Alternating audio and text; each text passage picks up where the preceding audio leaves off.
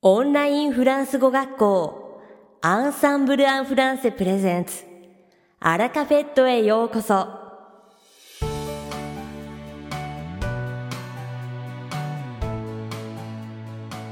オンラインフランス語学校アンサンブル・アン・フランセプレゼンツアラカフェットへようこそ。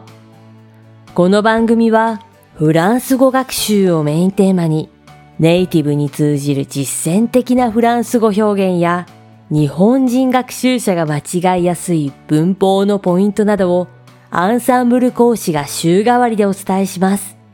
本日の担当は響先生です。Bonjour à tous, アンサンブル講師の響です。2020年が明け、早くも1月が終わろうとしています。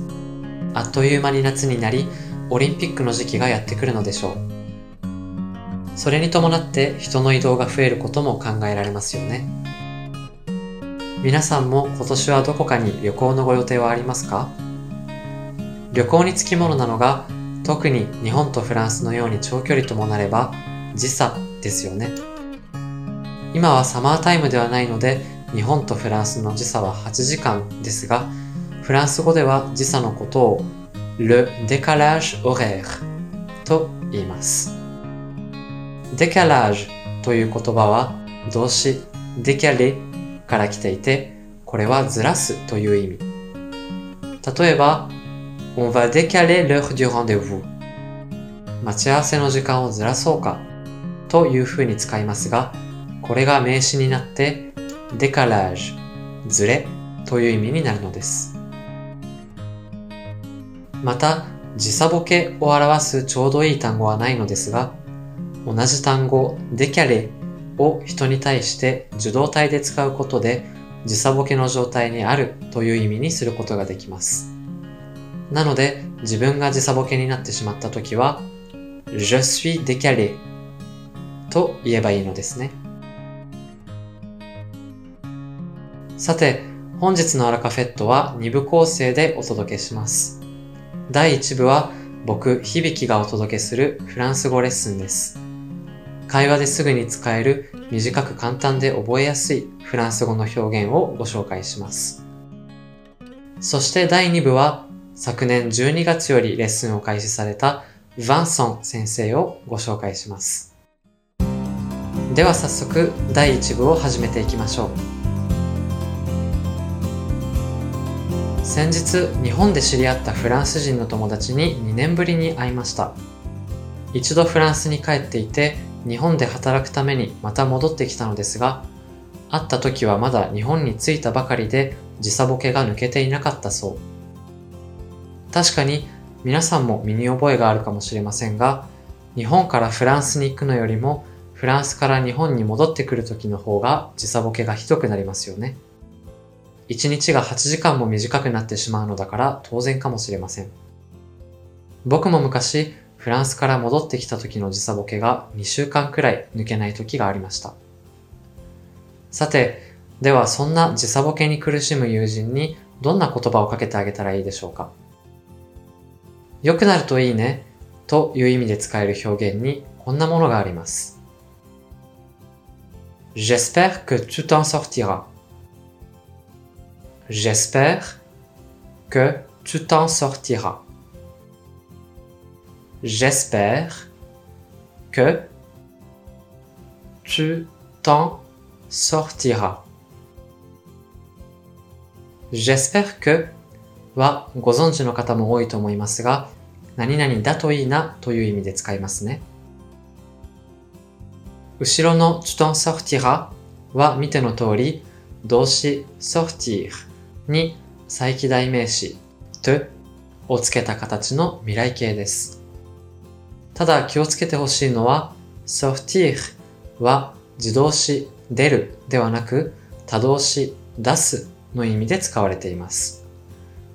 再起代名詞がついているということは出すのは自分なのでただ出るのではなく抜け出す、脱出するというニュアンスで使います。では、sortir の前にある en は何かというと、これは中性代名詞の en で、そこからという意味です。つまり、ここでは時差ボケの話をしているので、時差ボケからという意味になりますね。このように、基本動詞の sortir を他の単語と組み合わせ、sans sortir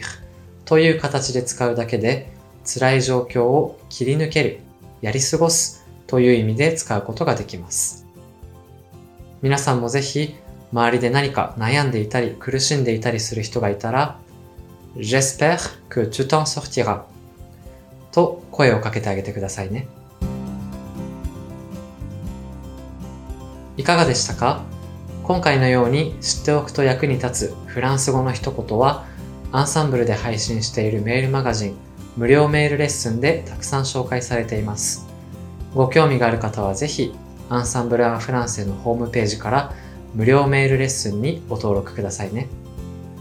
それではまた、アビアント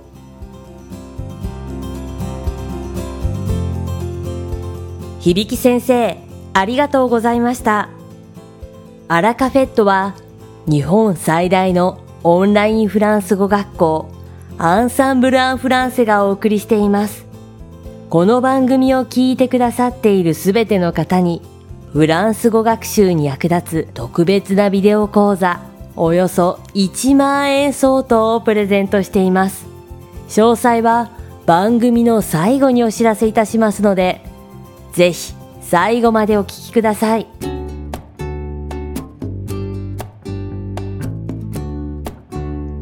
続きまして番組の第2部は、アンサンブルスタッフのよしこがお届けします。今回は、昨年12月よりレッスンを開始されました、バンサン先生をご紹介します。アメリカやアイルランドなどの英語圏で長年生活された経験をお持ちのバンサン先生は、フランス語が母語であることに加え、英語もネイティブ並みに操ります。外国語を習得する苦労や海外生活の大変さを熟知しておられ、異文化交流にも深い関心をお持ちのバンサン先生。とても優しく、落ち着いた雰囲気で生徒の気持ちに寄り添うという姿勢が伺えるので、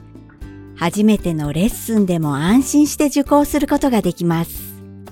生徒が言葉に詰まっても、辛抱強く待って生徒自身に考えさせ、丁寧に根気強く指導してくださるので、学習のモチベーションが上がります。実際にご受講いただいた生徒様からは、親しみやすく変に緊張せず受講できた。クイズ形式の例文を多く出してくれて、記憶に残りやすいレッスンといったお喜びの声をいただいております。フランス語の基礎を一通り学習された初級の終わりから中級以上の方におすすめです。ぜひ一度、バンさん先生のレッスンを受講してみてくださいね。